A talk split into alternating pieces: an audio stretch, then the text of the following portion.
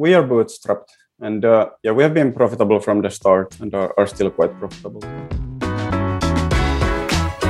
You are listening to Conversations with Nathan Latka, where I sit down and interview the top SaaS founders, like Eric Yuan from Zoom. If you'd like to subscribe, go to getlatka.com. We've published thousands of these interviews, and if you want to sort through them quickly by revenue or churn, CAC, valuation, or other metrics, the easiest way to do that is to go to getlatka.com and use our filtering tool. It's like a big Excel sheet for all of these podcast interviews. Check it out right now at getlatka.com. Hello, everyone. My guest today is Nicholas Kolster. He's a serial entrepreneur and founder of Finland's first VoIP company. He worked with data science and algorithms for 10 years in e commerce and large enterprises and a startup that was acquired by Facebook. He realized that algorithms were rarely the problem, but data silos and were the real problem and set out to solve that problem with Windsor.ai. Will you, uh, uh, Niklas, you ready to take us to the top? Uh, yes. Okay. So, Let's what go. year? Tell us what year you launched Windsor. Uh, we launched in 2017 uh, we, we started started working with uh, enterprise customers started to solve this uh, this data silo problem for them. And and uh, yeah i've been going since then. When you say enterprise customers i mean what was the size of your first deal that you closed? Do you remember? Uh, the size of the first deal it was uh, it was maybe 20000 or so.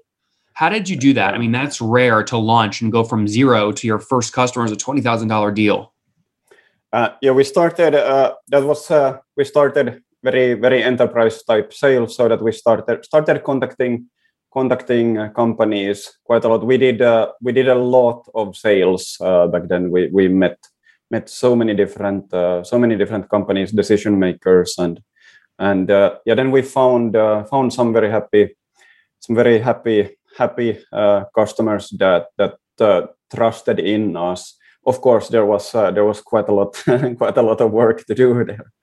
But, now fast fast forward to today are you still selling on average your plan size is $20000 per year?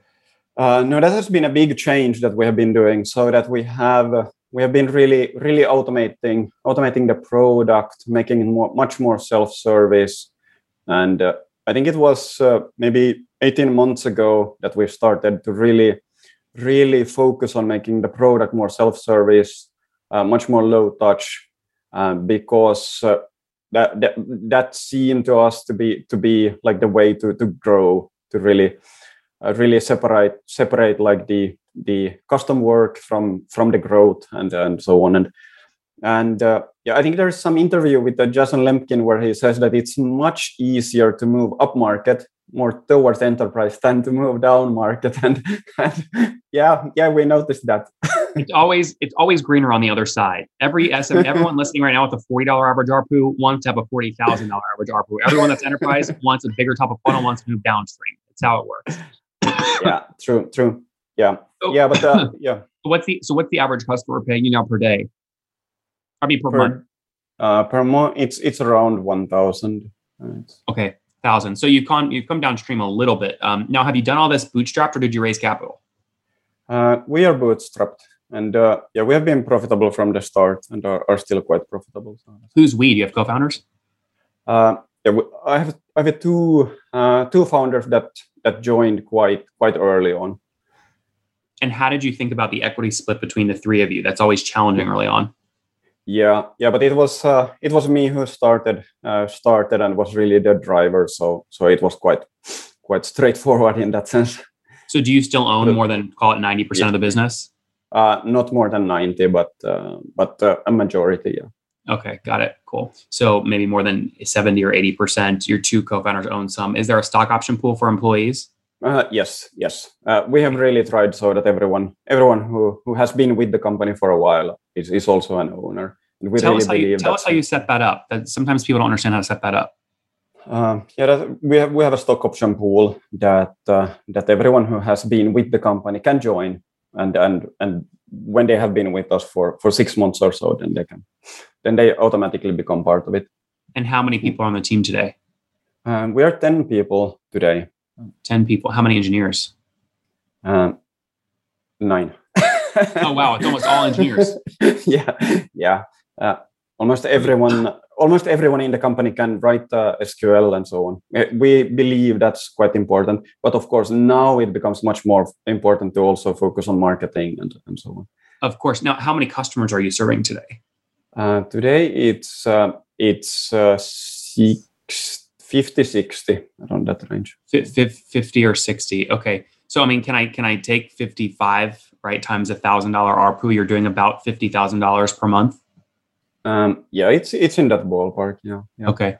And when you go back a year from today, what was monthly recurring revenue? It was, um, I think it was it was around forty. Okay, so. forty. Yeah. So how, was, how, did yeah. you, how did you get how did you get that growth? Is it coming from adding new customers or expanding old customers? It, it's both. It's both. Yeah. Okay.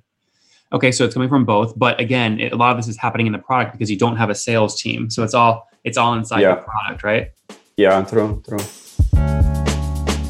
I'm very picky with sponsors I have on the show. Usually, I use the show and you guys, the audience, as leverage to ask for a great deal. And I simply won't take on the sponsor unless, number one, I love the product, and number two, they're giving us a special, unique deal for our audience. Well, Zendesk reached out recently. And, you know, me personally, I've watched other tools in Zendesk, the customer support space, increase price.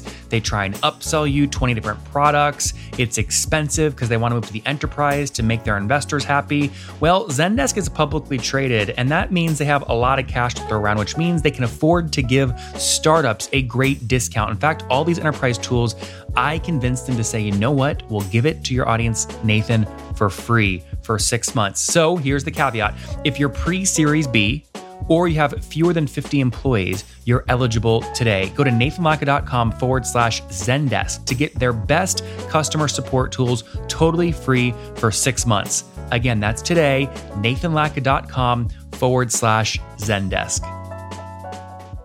Now, you've done a great job setting up your pricing page at windsor.ai forward slash pricing. There's a lot of things, there's a lot of paywalls users can hit, right, based off the usage, the utility value. So, number of reports, number of users, data source connectors, destinations, number of rows. Which one of these sort of number based upsells has been the most effective for you? Which one do people use the most? Yeah it's still it's still many times a little bit uh, a discussion when when companies upgrade. Uh, but but like the, da- the number of data sources uh, the data volume and uh, and so on that's and also a little bit how much support is is needed. Uh, mm-hmm. these are the drivers. Are you doing any upsells for setup setup fees? Uh, no no we're, we're not doing that. But, so but yeah yeah any plans to raise capital? Um, not right now. Not right now. I mean, we have been uh, we have uh, been uh, receiving quite a lot of inbound VC uh, VC contacts, but but uh, we have not yet seen the case. But maybe it comes someday. Well, what what in, what inbound for you from a VC was the most exciting? Did they name evaluation? Uh, no, we didn't go that far in the, in the discussions. what did they say? Um, yeah, qu- quite many have been have been in, in like interested in the space and uh, and so on. Uh, maybe there is some some correlation between some of our competitors raising capital and the activity is increasing there. I'm not sure. Who are some of your competitors that have raised? Uh, it would, uh, yeah, it would probably be, be of course, like uh, uh, funnel.io and and uh, maybe also Rockerbox because we also do the attribution modeling. What box? Uh, uh, Rockerbox could could be one from the US. Uh, Rocker Rocker Box. Yeah, yeah. Because we also do the multi-touch attribution modeling. We we don't only do the data integration. So this like the attribution modeling has been quite an important uh, part for, for our customers also. So, so you're doing about seven hundred thousand dollars, sixty six hundred thousand dollars per year right now in terms of your annual run rate. If someone came and offered you, you know, 10 million all cash up front today to sell the business, would you sell? Um, not sure, not sure. Would would have to discuss, of course, also also in the in the team and so on. But yeah, definitely would think about it. Yeah. What sorts of things would you need to think about?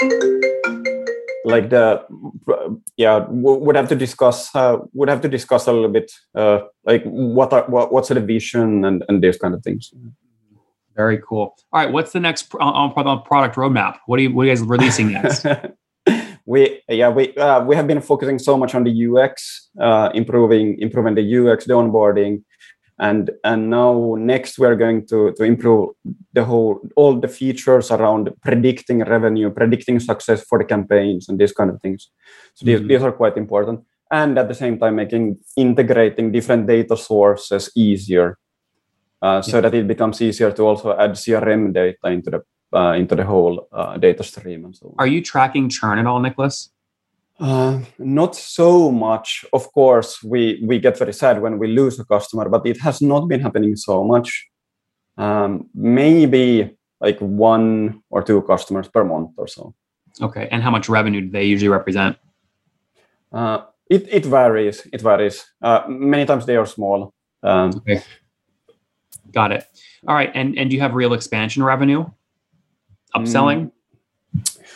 Yeah, yeah, uh, yeah, a little bit, a little bit. Uh, so, some customers have been upgrading uh, a lot, and also mm-hmm. expanding to different teams in the company and so on. Mm-hmm. So that has been that has been quite uh, quite good. Uh, maybe 10, 10 20 percent or so. Okay, very cool, Nick. That's good stuff, man. Let's wrap up here with the famous five. Number one, what's your favorite business book? Um, yeah, it would I would probably mention this this creative selection it's it's a little bit unknown unknown book but it it uh, describes uh, apple's how they how they develop the iphone and all the challenges all the different engineering problems they had to solve. It's really fascinating. Creative selection inside apple's design process during the golden age of steve jobs. Yeah, yeah. all right number two is there a ceo you're following or studying Mm, I'm not following any any particular CEO. I'm trying to pick up things from here and there as much as possible. Number three, what's your favorite online tool for building Windsor? Uh, I would actually have to say that it's a Discord. We we rely quite a lot on Discord, the chat chat tool. Number four, how many hours of sleep do you get every night? Eight. And what's your situation? Married, single, kids? I'm mar- married with uh, with two kids. Two kids. How old are you? Uh, I'm 42. 42. Last question. What's something you wish you knew when you were 20? uh, this is f- first when I thought about this. It's it's very it's very uh, easy to to not come up with anything. But I think the stuff from from Y Combinator, especially from Sam Sam Altman and Paul Graham, that's really good. To just focus on on talking to to users and building the product.